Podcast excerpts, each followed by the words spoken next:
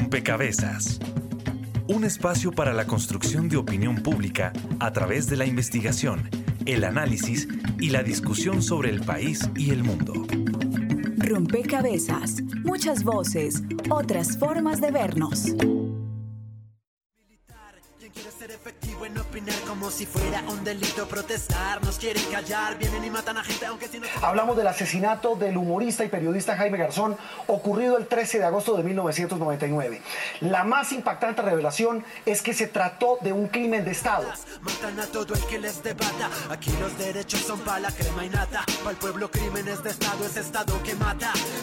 Pensamos que el movimiento de víctimas no es de individuos, sino una situación que obedece al desplazamiento masivo de las regiones para entregárselo a las multinacionales. se cansó, quiso valer sus derechos y el cuello se le cortó. O sea que... se los llevaron, vivos los queremos.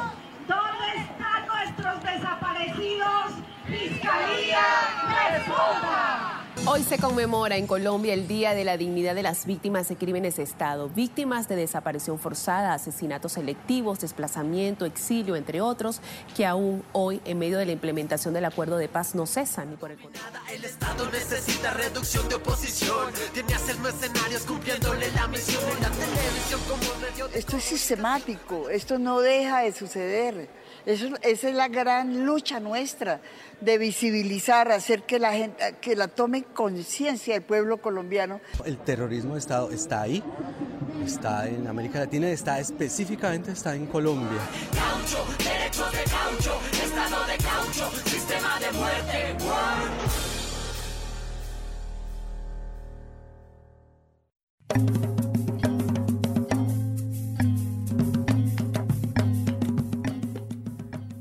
Saludo a todos los oyentes, a todas las personas que se conectan y se sintonizan a esta hora con nosotros con rompecabezas, muchas voces, otras formas de vernos. Y hoy dedicamos este programa a pensar los crímenes por agentes del Estado. En la entrega anterior hablamos sobre el derecho internacional humanitario y las infracciones que a este se hacen en medio de conflictos armados internos. Hoy abordamos este tema para comprender las distintas situaciones de violencia a las que Colombia se ha visto enfrentada. Bienvenidos entonces a esta nueva emisión de Rompecabezas. Recuerden que estaremos con ustedes quien les habla, Mónica Osorio Aguiar, y hoy en las redes sociales nos acompaña Juan Sebastián Ortiz. Un saludo para usted, Mónica, para todos nuestros oyentes que hasta ahora están con nosotros en Rompecabezas. Pues durante esta semana les pedimos a nuestros seguidores en facebook.com barra inclinada Rompecabezas Radio y en Twitter arroba Rompecabezas, reemplazándolo por un cero, que nos compartieran sus inquietudes sobre este tema que ya usted comentaba. Así que en el transcurso de este programa estaremos compartiendo sus preguntas para que sean resueltas por nuestros invitados. Aprovechamos también este espacio para saludar a las emisoras aliadas que nos permiten llegar a distintos lugares del territorio nacional. Saludos a nuestras emisoras aliadas. Nos escuchan en Putumayo, Nariño, Valle del Cauca, Caldas, Chocó, Antioquia, Córdoba, Atlántico, Tolima, Los Santanderes y en Bogotá. En todo el país a través de la red de Radio Universitaria de Colombia. En Venezuela por el Instituto Radiofónico Fe y Alegría. En América Latina por la Asociación Latinoamericana de Educación Radiofónica ALER y en el mundo entero por javerianaestereo.com y SoundCloud como rompecabezas-programa-radial. Bien, y como cada semana, las personas que nos acompañan en la mesa de trabajo son fundamentales para construir cada rompecabezas. Hoy está también con nosotros David Suárez. Él es profesor de la Facultad de Ciencias Políticas y Relaciones Internacionales de la Universidad Javeriana. Nos acompañó en la edición pasada cuando hablamos de eh, Derecho Internacional Humanitario. Y hoy, David, queremos continuar el análisis con usted sobre este asunto en particular, sobre los crímenes por del Estado.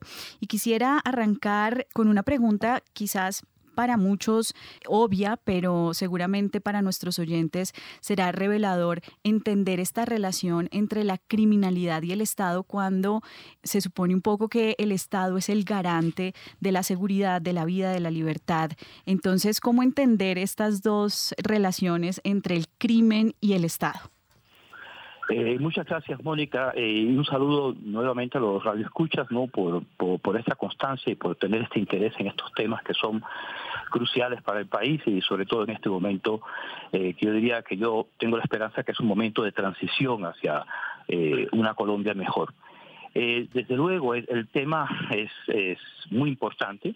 Cuando hablamos de crímenes de Estado, pues obviamente pareciera ser una paradoja, porque el Estado es quien está eh, de alguna manera eh, destinado, de alguna manera por su posición como Estado, por, el lugar que ocupa el Estado, eh, a proteger la vida, la honra, los, bienes, los bienes y la integridad de cada, una, cada uno de los, de los asociados que hacen parte de ese, de ese presunto pacto social en el que el Estado se compromete a garantizar los derechos de las personas y las personas de alguna manera a contribuir a que, a que ese Estado se sostenga.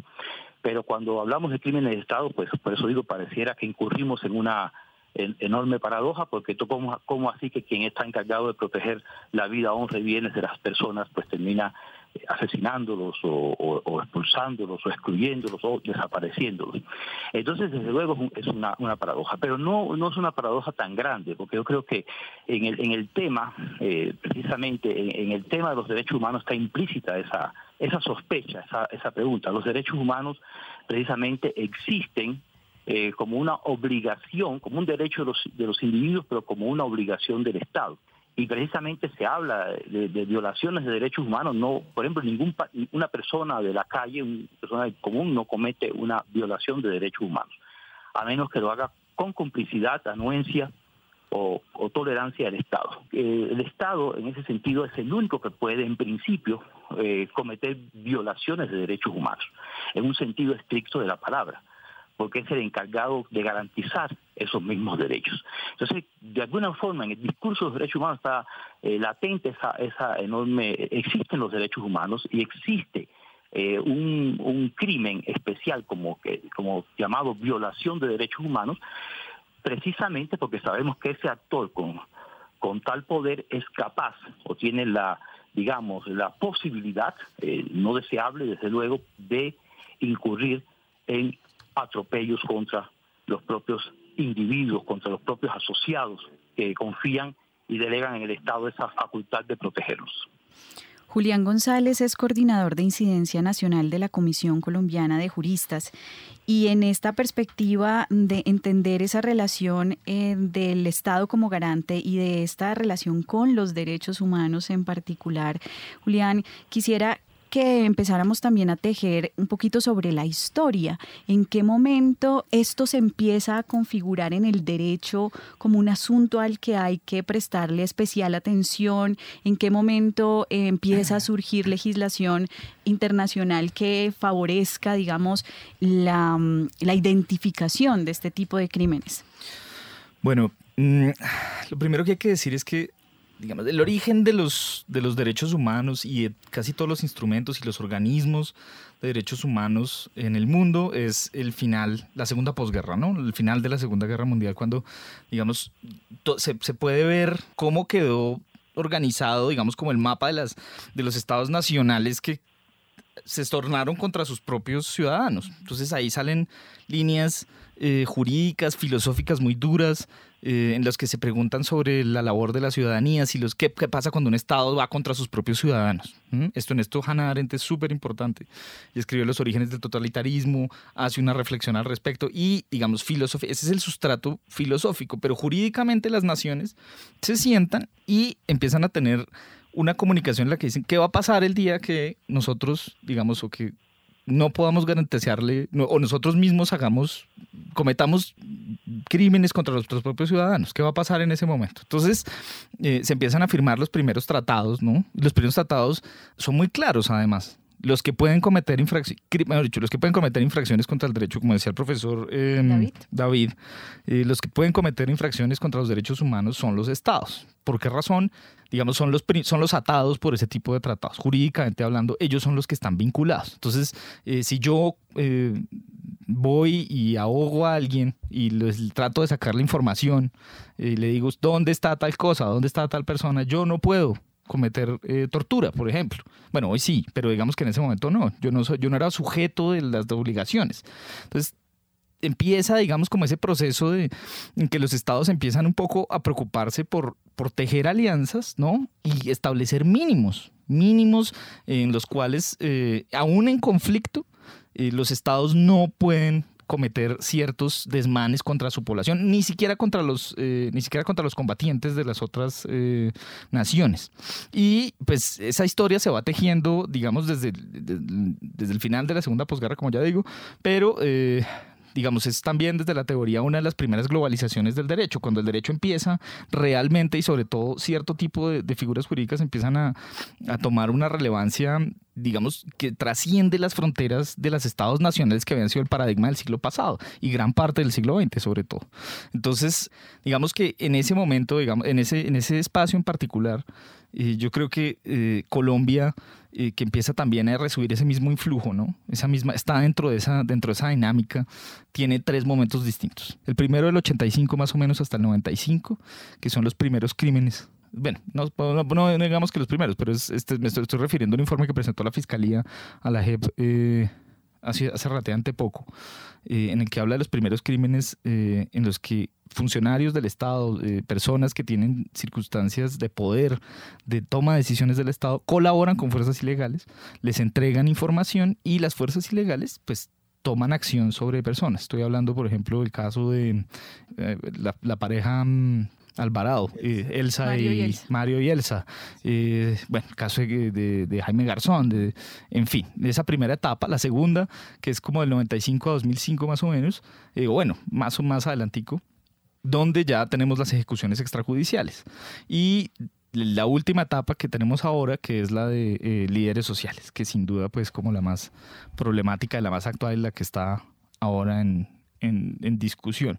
Pero bueno, pues, yo quería como introducir el tema un poco desde lo internacional y aterrizarlo eh, en cómo estamos en Colombia en este, en este, o sea, cómo está Colombia en este momento en ese tema.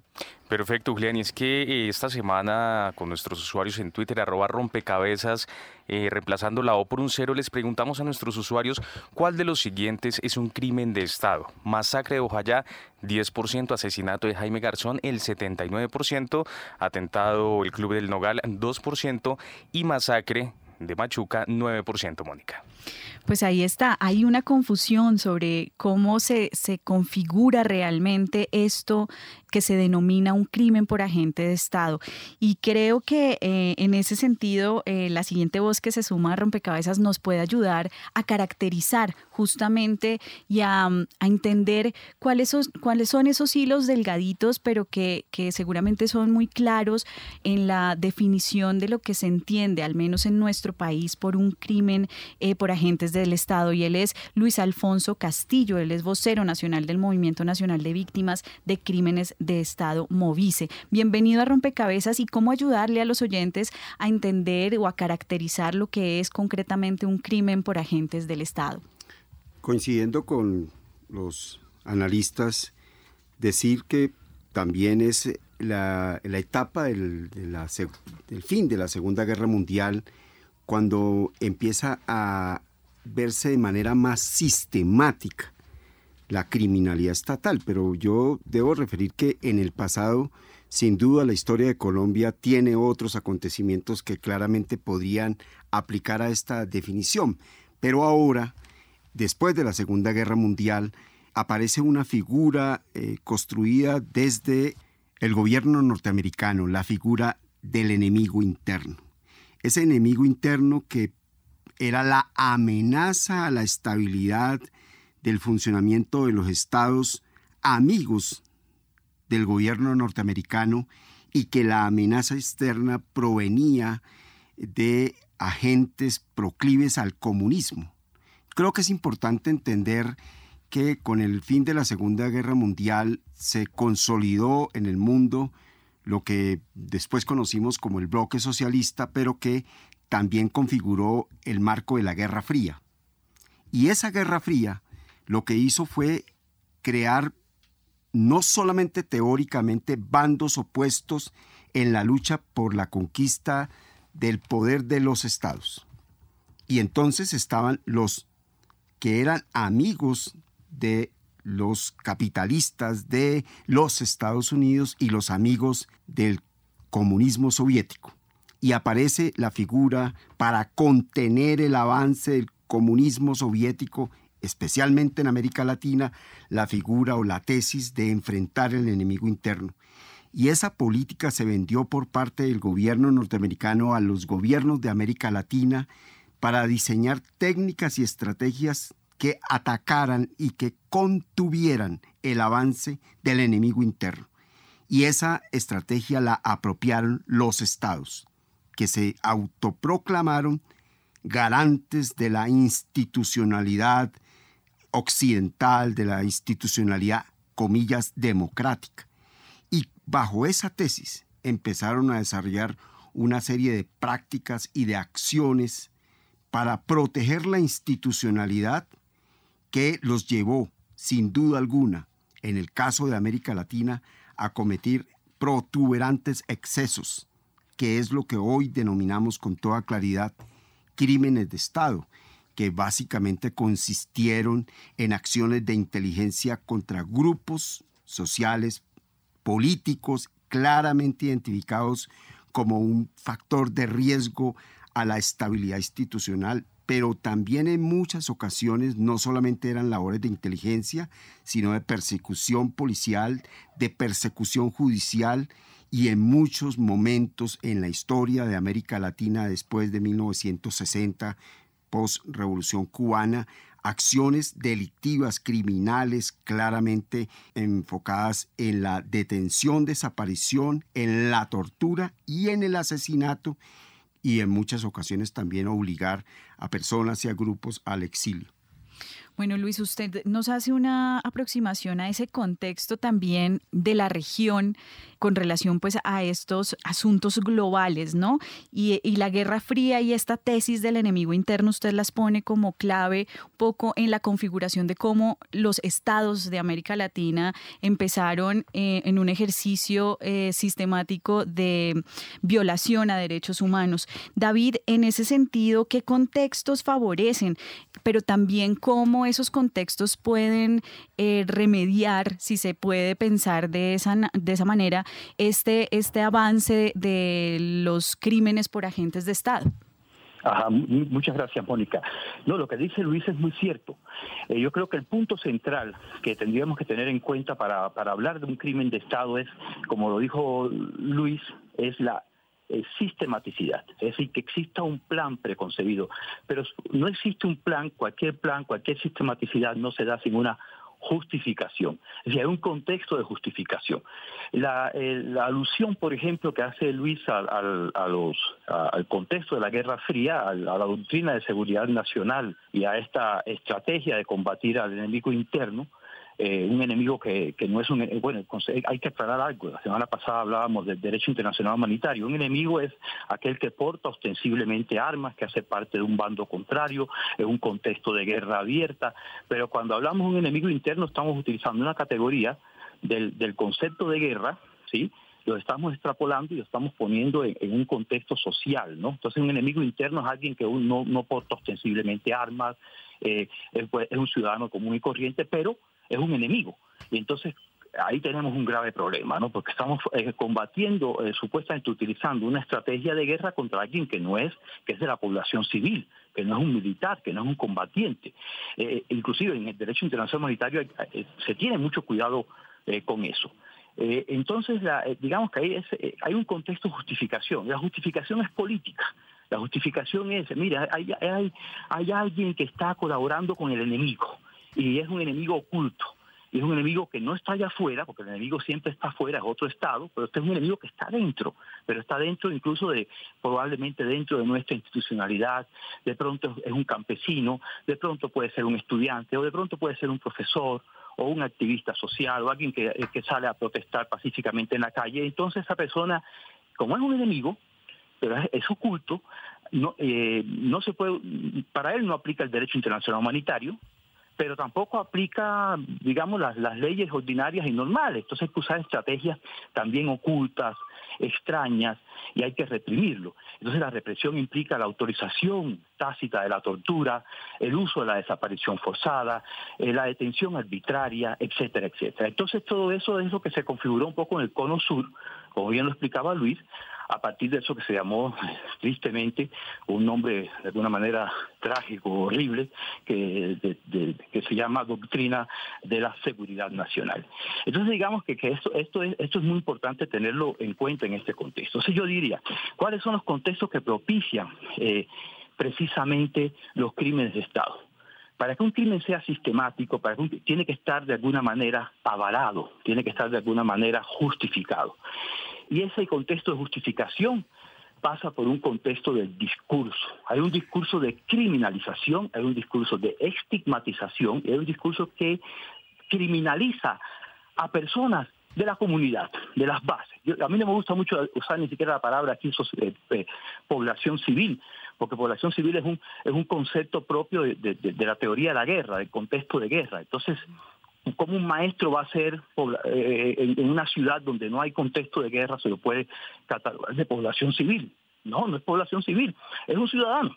Es un ciudadano que hay que proteger, un ciudadano que hay que cuidar. Y entonces, ¿cómo lo vamos a, eh, cómo, eh, digamos, hasta los conceptos aquí se vuelven a veces muy difíciles de manejar. Entonces ese es el contexto precisamente. Hoy día, por ejemplo, los líderes sociales y demás pueden ser en determinados contextos, hay un contexto de criminalización que justifica que hayan ciertos actores que los asesinen.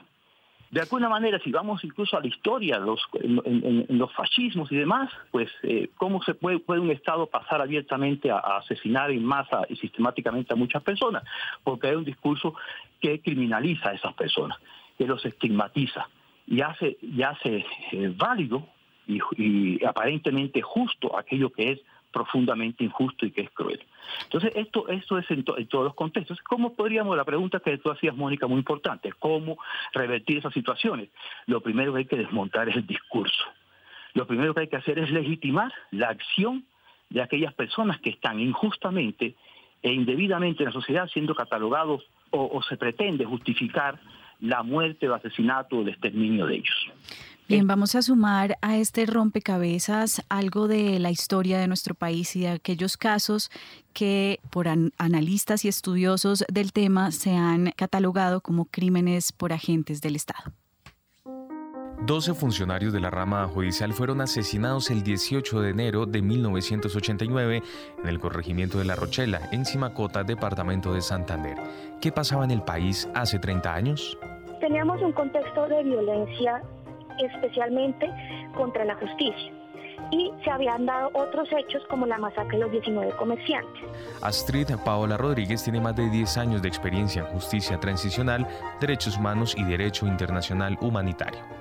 Tenemos que allí participaron militares, mafiosos y políticos que ya habían sentenciado a muerte mucho tiempo antes de que se efectuara la masacre a estas personas de la rama judicial. Sin duda, estas acciones correspondían a intereses particulares. Por un lado estaba Henry Pérez de la Asociación de Ganaderos y algunos militares involucrados en la masacre de los 19 comerciantes y en otras desapariciones y asesinatos de campesinos, donde estos estaban preocupados por las escasas pero agudas investigaciones que les seguían.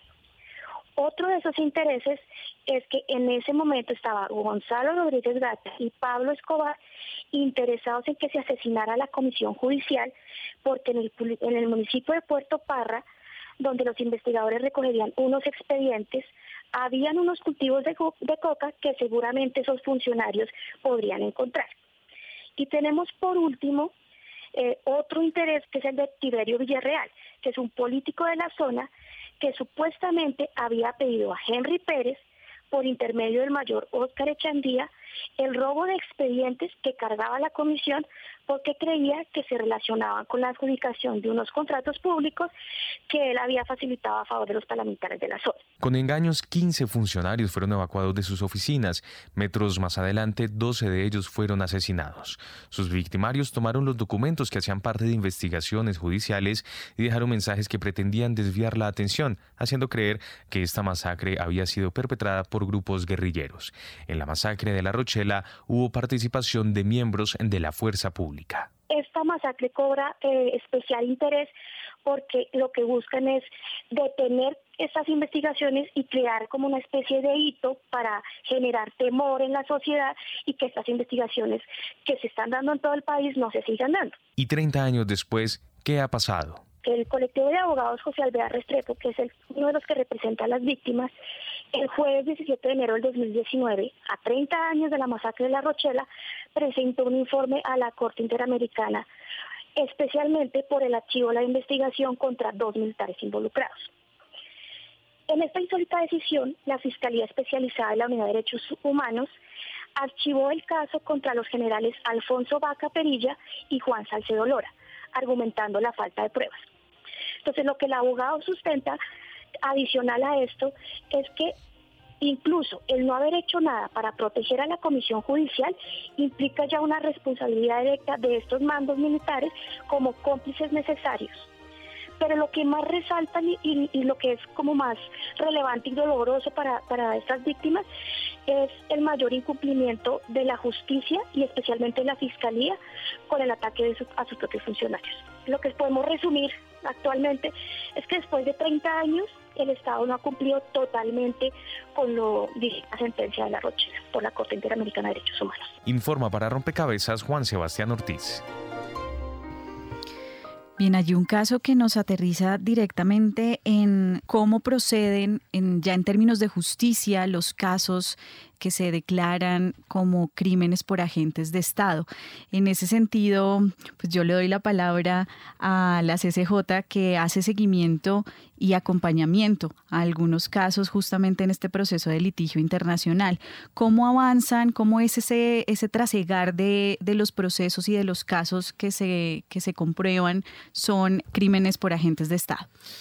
Pues bueno, mm, lo primero que hay que decir es que los crímenes, cuando estos crímenes eh, o sea, la jurisdicción internacional se activa en unas circunstancias muy particulares y es cuando se surte eh, el proceso eh, interno o cuando los medios los que, de los que dispone el país no son suficientes y la investigación sencillamente no es, no es, no es, no es profunda o cuando los, habiendo los recursos y habiendo los medios hay un tiempo eh, en el que sencillamente queda muerto el proceso y pues bueno, estos son unos, como unos mecanismos los mecanismos por los cuales se activa la jurisdicción internacional. Entonces ya empezando por ahí, son procesos, lo primero que hay que decir es que son procesos sumamente lentos es algo que, digamos, que toma mucho tiempo construir y que toma mucho tiempo litigar. Entonces son muchos esfuerzos de muchas, no solo, digamos, la CCJ no es la única, en este esfuerzo se suman muchas otras organizaciones que nutren con muchos tipos de insumos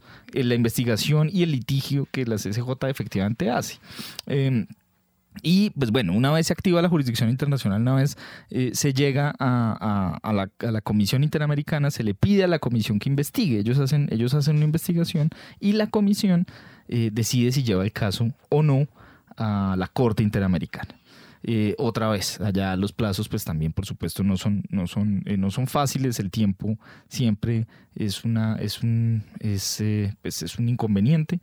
Y pues finalmente cuando incluso las sentencias salen, ya lo mencionaban ahora, las sentencias salen y traer esas sentencias para darles cumplimiento en el país también genera otro tipo de inconvenientes. Entonces, digamos, yo es, es, es, un, es un proceso muy complicado, sobre todo para las víctimas, porque las víctimas, las más de las veces, eh, en estos tipos de procesos hay, hay, hay, hay, personas que pues abandonan, personas que se sienten revictimizadas, personas que, eh, que sencilla, que otros mueren sencillamente el tiempo esperando el, no, el fallo.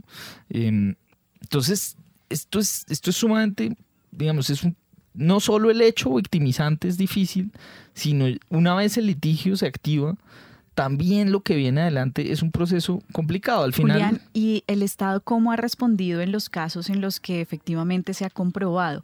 Ahí quizás los oyentes están haciendo también una pregunta y es, usted decía, ¿no? Puede que dure años el proceso de litigio y en esos años pues cambian también los, los gobiernos.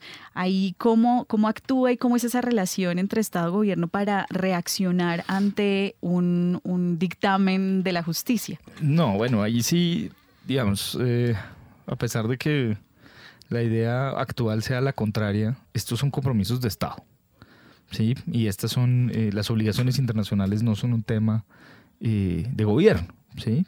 Claro, por supuesto puede haber gobiernos que, por ejemplo, eh, definen que quieren salir de los, eh, de los pactos de derechos humanos, pero esos gobiernos son como, por ejemplo, países en la región que han estado saliéndose de pactos de derechos civiles y que han estado cometiendo eh, claras violaciones a derechos humanos. Entonces uno no sabe si realmente quiere estar con esa gente, ¿sí? Es muy complicado. estas obligaciones son estatales, ¿sí? Y las cumple el Estado. El gobierno puede eh, estar de acuerdo, estar en desacuerdo, tener como visiones encontradas al respecto de sus funcionarios, pero eh, estos son compromisos que le exceden por mucho a, los, a los presidentes y a los ministros. Y no, esto es un compromiso que sencillamente se asumió y que además la constitución del 91 retrata por entero, digamos, no son, ni siquiera son normas que estén en disonancia con nuestra propia constitución. Entonces, eh, digamos que los gobiernos podrán tener opiniones ¿sí? Y pues efectivamente cuando, digamos, cuando hay condenas, pues salen y dicen, eh, pues hacen una defensa protocolaria y dicen que, bueno, que no creen que es así, pero acatan, deben acatar el fallo. ¿Y cómo en esos casos ha respondido el Estado? Esto es, digamos, el Estado responde de manera, pues ya digo, no, no es como que digan que, eh, o, o se rehúsen directamente, no pueden hacer eso, ¿sí?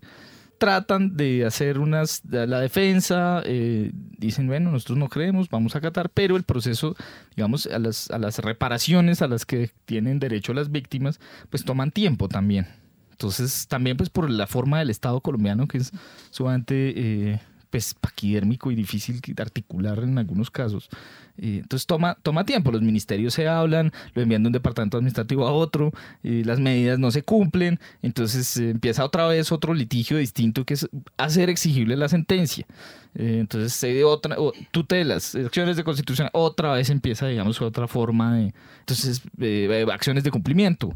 Mm, bueno, eso, digamos, tiene otra, es, es, el litigio termina el litigio de ese tipo de casos no termina nunca al final del día. Digamos, son casos que tienen que llevarse durante muchísimo tiempo y que difícilmente va a haberse concretado la, la, reparación total en algún punto. Además, porque son hechos en el fondo irreparables. Es decir, cuando el Estado comete, cuando se comprueba en los estrados y efectivamente hay unas, hay unas pruebas contundentes de que el Estado ha cometido crímenes, pues estos hechos difícilmente se pueden reparar porque son, son digamos, arrasan con el, con el sentido de, la vida, de comunidades, de personas que nunca más van a volver a confiar en el Estado, que generan eh, pues, cicatrices emocionales que difícilmente puede reparar eh, las medidas que un juez diga. Luis Alfonso, usted quería intervenir en este punto. Es que quería hacer eh, énfasis en la precariedad de la democracia colombiana. Y una de las precariedades es que no, no hemos comprendido lo que implica la dimensión de un Estado de Derecho. Entonces, lo que pasa en la realidad en nuestro país es que cada cuatro años, con cada nuevo gobierno, como si nos reinventáramos el Estado, como partimos de cero.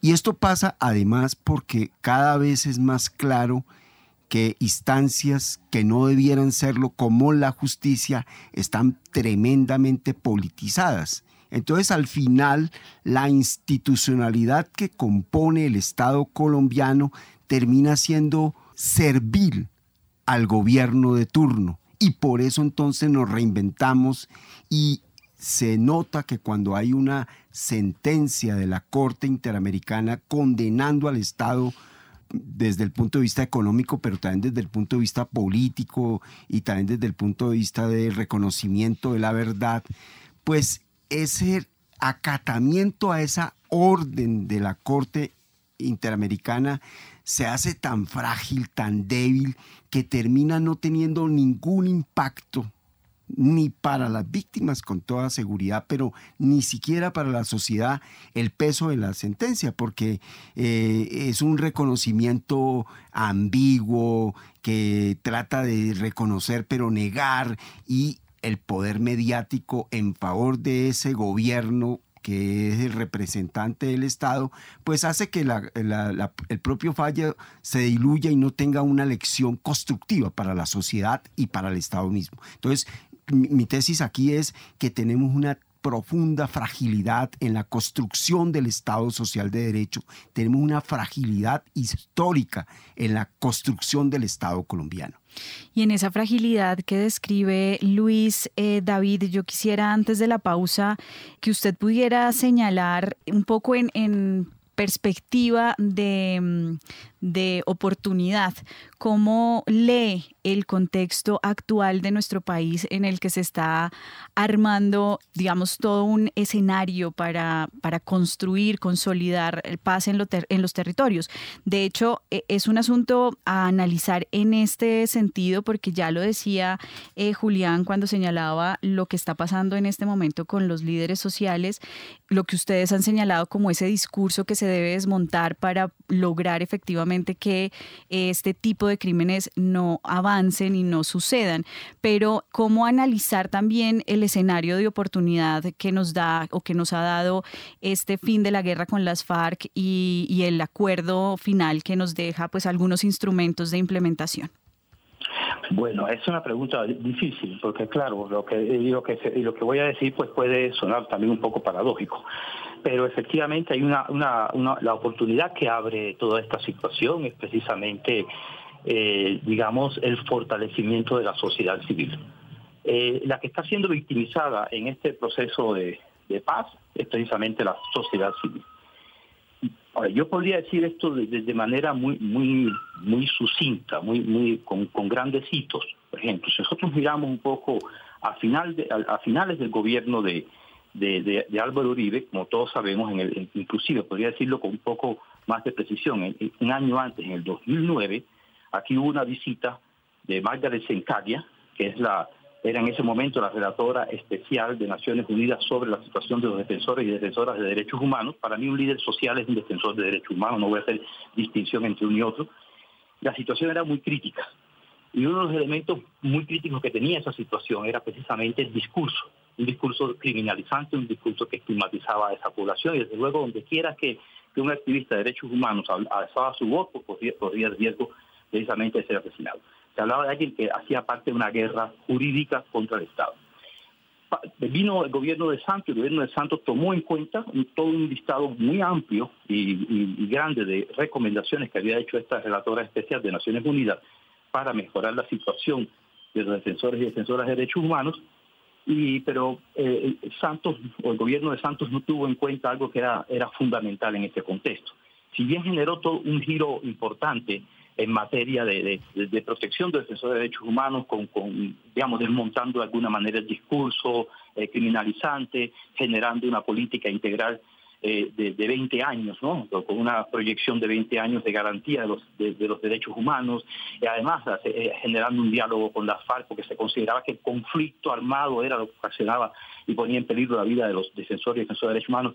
En fin, una ley de víctimas para la reparación de las víctimas, que era la centralidad de las víctimas en ese contexto, eh, la ley de restitución de tierra articulada, y bueno, todas estas medidas muy importantes, pero lo que sí no dejó, dejó por fuera el gobierno Santos fue, dejó de prever que en un contexto de eh, negociación política con la FARC eh, eh, era un escenario en el que surgían nuevas amenazas. Y frente a esas nuevas amenazas y riesgos que iban a correr los líderes sociales y los defensores de derechos humanos, que eran los que ponían el pecho a los cambios que se avecinaban, los que jadonaban ese, cambio, ahí sí hubo un descuido grande. Y es lo que se está evidenciando hoy día.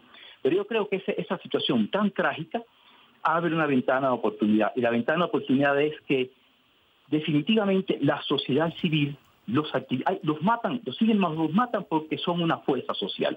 Los matan porque están llevando a cabo un proceso en el que ellos no se van a detener.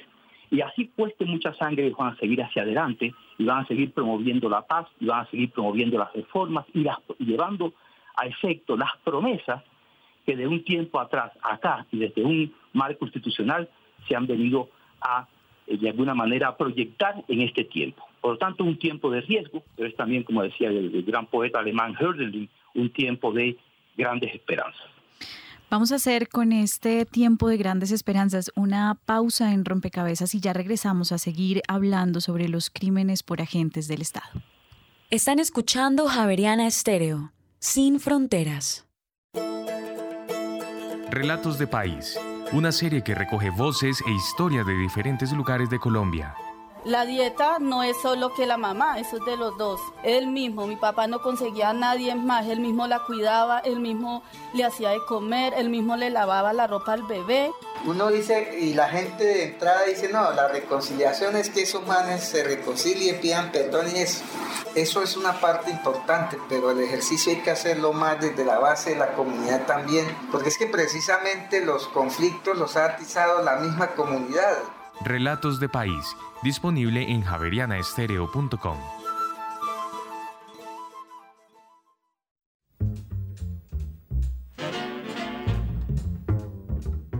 Si tocas una melodía de jazz y las personas no mueven los pies, no la toques más. Count Basie.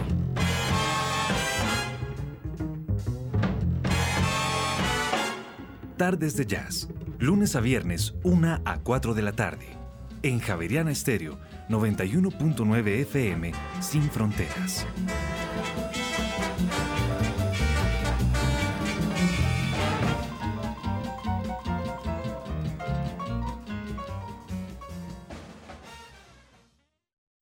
Están escuchando Javeriana Estéreo, sin fronteras. Estamos en Rompecabezas hoy hablando sobre los crímenes por agentes del Estado. Hemos caracterizado un poco esta paradoja de relación de palabras entre crimen y Estado, sabiendo que el Estado es el garante de los derechos a la vida, a la libertad, eh, pero que eh, justamente en escenarios y en contextos específicos puede abusar de ese poder y cometer crímenes. Hemos también abordado esa relación estrecha entre eh, la violación de derechos humanos con justamente esta, esta definición del crimen mm, por agentes del Estado. Y también nos aproximamos un poco a en qué contexto histórico surgió esta caracterización Hablamos de la Guerra Fría, hablamos de la tesis del enemigo interno que se instaló en los estados de América Latina, pero también nos aproximamos a esa reflexión sobre mm, la oportunidad que nos ofrece el actual contexto para el fortalecimiento de la sociedad civil y cómo, si bien el gobierno Santos preparó el escenario para la negociación, quizás abandonó algunos elementos como justamente esas nuevas amenazas que hoy se están viendo reflejadas en los asesinatos a líderes y lideresas de nuestro país. También hablamos sobre cómo es el trayecto de la justicia para estos casos que realmente eh, demora, cobra tiempo, eh, mucha paciencia y a veces el aguante de las víctimas que están detrás de estos procesos.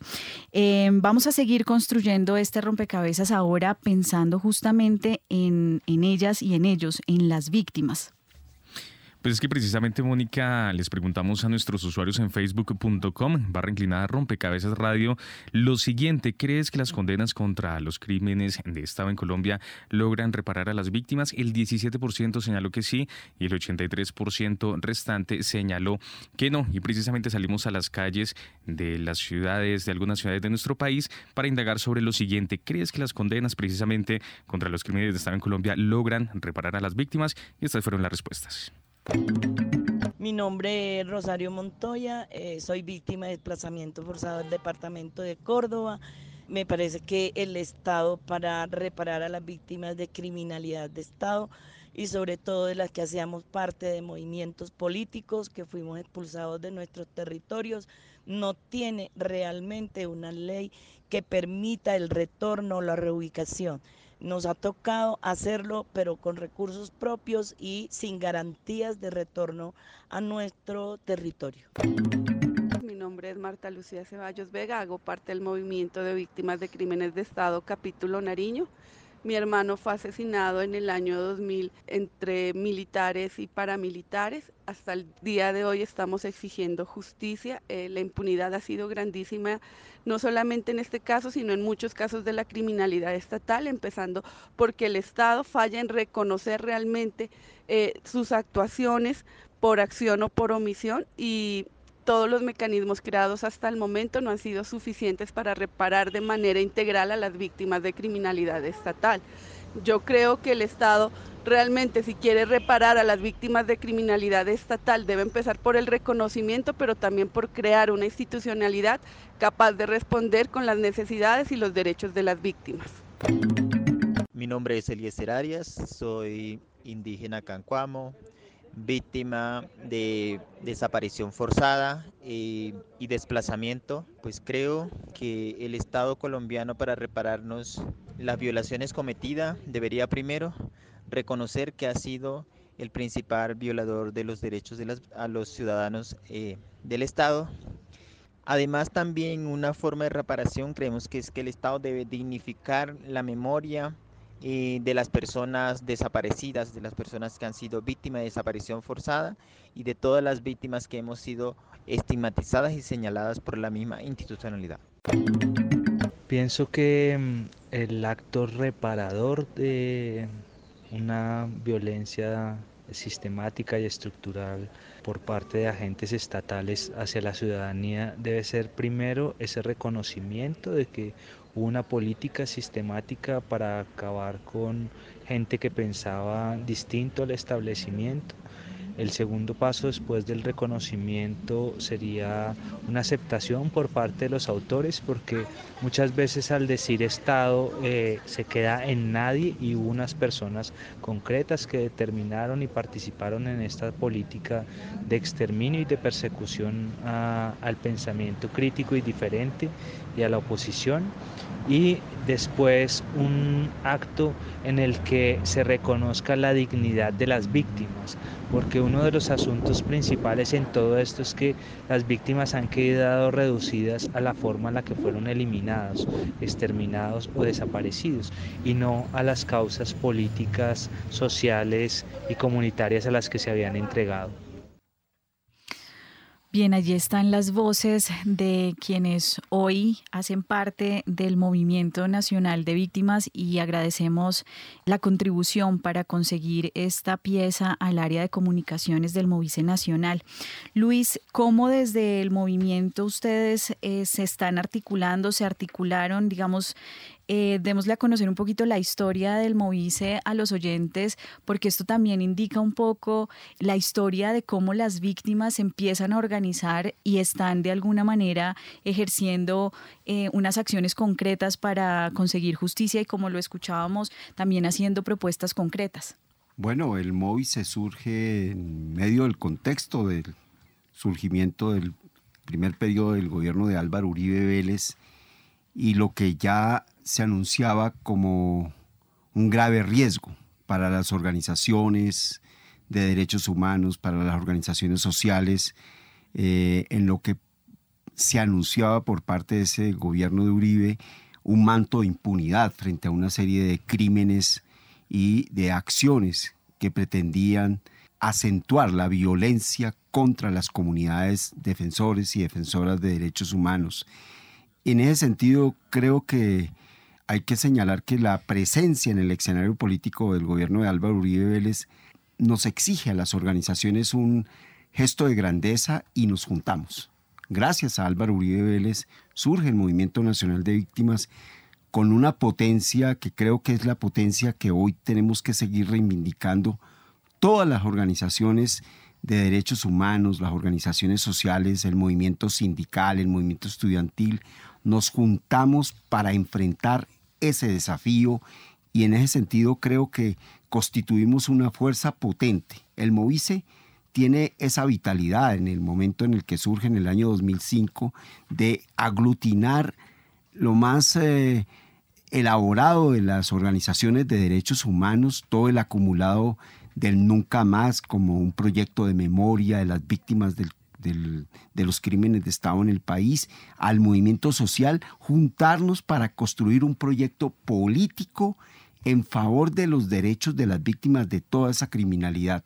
Y creo que hoy por hoy esa sigue siendo la vitalidad, la potencia del movimiento de víctimas, que por supuesto no está ahora único en el escenario, hay otras organizaciones que han surgido, pero que la potencia en el marco de esto que se ha llamado la perspectiva de oportunidad es que ante el gobierno de Iván Duque y la posibilidad a la que asiste el país de volver a épocas que se vivieron, ya estamos viendo cómo este gobierno con toda facilidad transgrede las normas, transgrede la institucionalidad suya, viola los derechos humanos y ese, ese sentido de la realidad eh, peligrosa en la que se encuentra la frágil democracia colombiana debe llamarnos a fortalecer el movimiento de víctimas no como organización, sino el movimiento de víctimas como expresión política que formula propuestas, que construye alternativas,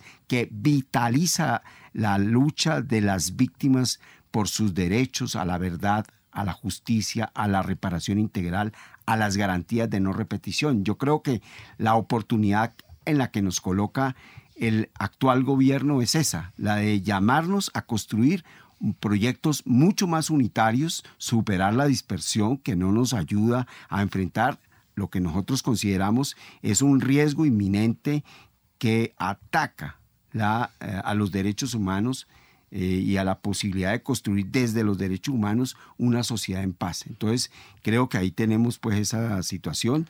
Invitar a todos y a todas a que estemos atentos a ese fortalecimiento eh, de las ciudadanías que son capaces de pararse a exigir frente a un gobierno que viola la ley, que viola la norma, que viola la institucionalidad, exigirle el cumplimiento de un marco mínimo de garantías para el desarrollo de la democracia y la construcción de la paz. Bueno, David y usted coinciden entonces en que es el fortalecimiento de la sociedad civil, la oportunidad a la que nos estamos enfrentando en este contexto. Julián, em, en estos minutos que nos quedan y por la misma línea, ¿Cómo usted ve en este escenario, en este contexto también una oportunidad para que podamos enfrentar, avanzar y ojalá frenar los crímenes por agentes del Estado? Decían hace poco el profesor David en la última intervención que, que digamos que no se han planteado como mecanismos. Yo, yo discrepo un poco de eso. Yo creo que sí existen los mecanismos, creo que están planteados en el acuerdo. ¿Sí? El acuerdo tiene la Comisión Nacional de Garantías de Seguridad, cuyo fin único es, em, es, desarticular las bandas criminales que surgen al final pues, del proceso de paz y durante todo este tiempo. Yo definitivamente, esta es la posición, digamos, que hemos sostenido en la CSJ y que en, varios escenarios hemos traído a colación una y otra vez y es la manera más sencilla, la manera más clara la vocación que digamos que debería juntar a todas las, a todas las fuerzas sociales y a los actores más eh, eh, incluso escépticos del Estado es el cumplimiento del acuerdo de paz. Esa es la vía mediante la cual se pueden proteger de manera más idónea a los, a los líderes sociales y a todas las personas que son defensores de derechos humanos y que están tratando de hacer con, sus, con su tarea una, una Colombia mucho más, eh, mucho más tranquila y mucho más humana y mucho más eh, pacífica. Entonces, yo no sé, yo, yo, yo sí creería que, que la, la, vía, la vía está ahí, ¿sí? Es decir, están las, están las herramientas, es tomar la decisión política y eso no se hace eh, sino digamos, desde las bases sociales, eso no se hace sino con, con un trabajo en el que las personas toman votos más conscientes, eligen representantes más idóneos eh, o por lo menos alineados con ese propósito. ¿sí?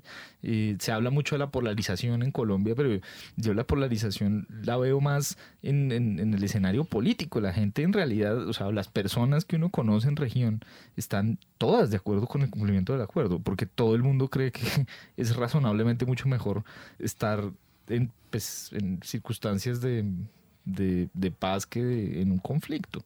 Entonces, eh, yo sí creería que esa forma es, está, está ahí, es tangible, podemos hacerlo, está dentro de las posibilidades del Estado y está dentro de las posibilidades de la, de, la sociedad civil hacerle, eh, empujar este acuerdo para que haya protección a líderes sociales y para que los crímenes de Estado sean cosa del pasado. David, una última intervención en la línea que nos deja Julián y es ese llamado a la sociedad civil. Ya Luis hizo el llamado y la invitación a la ciudadanía amplia colombiana para respaldar y exigir el cumplimiento de unos mínimos de nuestra democracia. Eh, ¿Cuál sería su llamado a la ciudadanía en muy cortito, por favor? Sí, el llamado sería sencillamente pues perseverar. ser valientes, seguir siendo tan valientes como lo han sido hasta ahora, que en medio de la muerte, en medio de las amenazas, en medio de las agresiones, la sociedad civil, por ejemplo, los reclamantes de tierras, los, eh, los líderes sociales, sean estos indígenas, campesinos, afrodescendientes, están luchando por lo que han luchado siempre, ¿no? Y es por su dignidad. Que sigan luchando, porque esto es un momento que tendrá que, de alguna manera que pasar. Ya, ya la criminalización de, esta sociedad civil, de estos defensores y defensores de derechos humanos, ha llamado la atención a nivel internacional. Y se están generando redes. Eh, las marchas de los otros días lo atestiguan. Entonces, la única manera de avanzar es perseverar. Bien, y con esta invitación a perseverar cerramos este rompecabezas. Muchísimas gracias a ustedes por acompañarnos en la mesa, por contribuir a construir este programa y a los oyentes, por supuesto, a ustedes que se quedaron hasta este momento con nosotros. Recuerden que estuvieron con ustedes quien les habla, Mónica Osorio Aguiar, en las redes sociales Juan Sebastián Ortiz y en la producción de Rompecabezas Jenny Castellanos. Rompecabezas, una producción del CINEP, Programa por la Paz la Pontificia Universidad Javeriana y la emisora Javeriana Estéreo 91.9 FM. Rompecabezas, muchas voces, otras formas de vernos.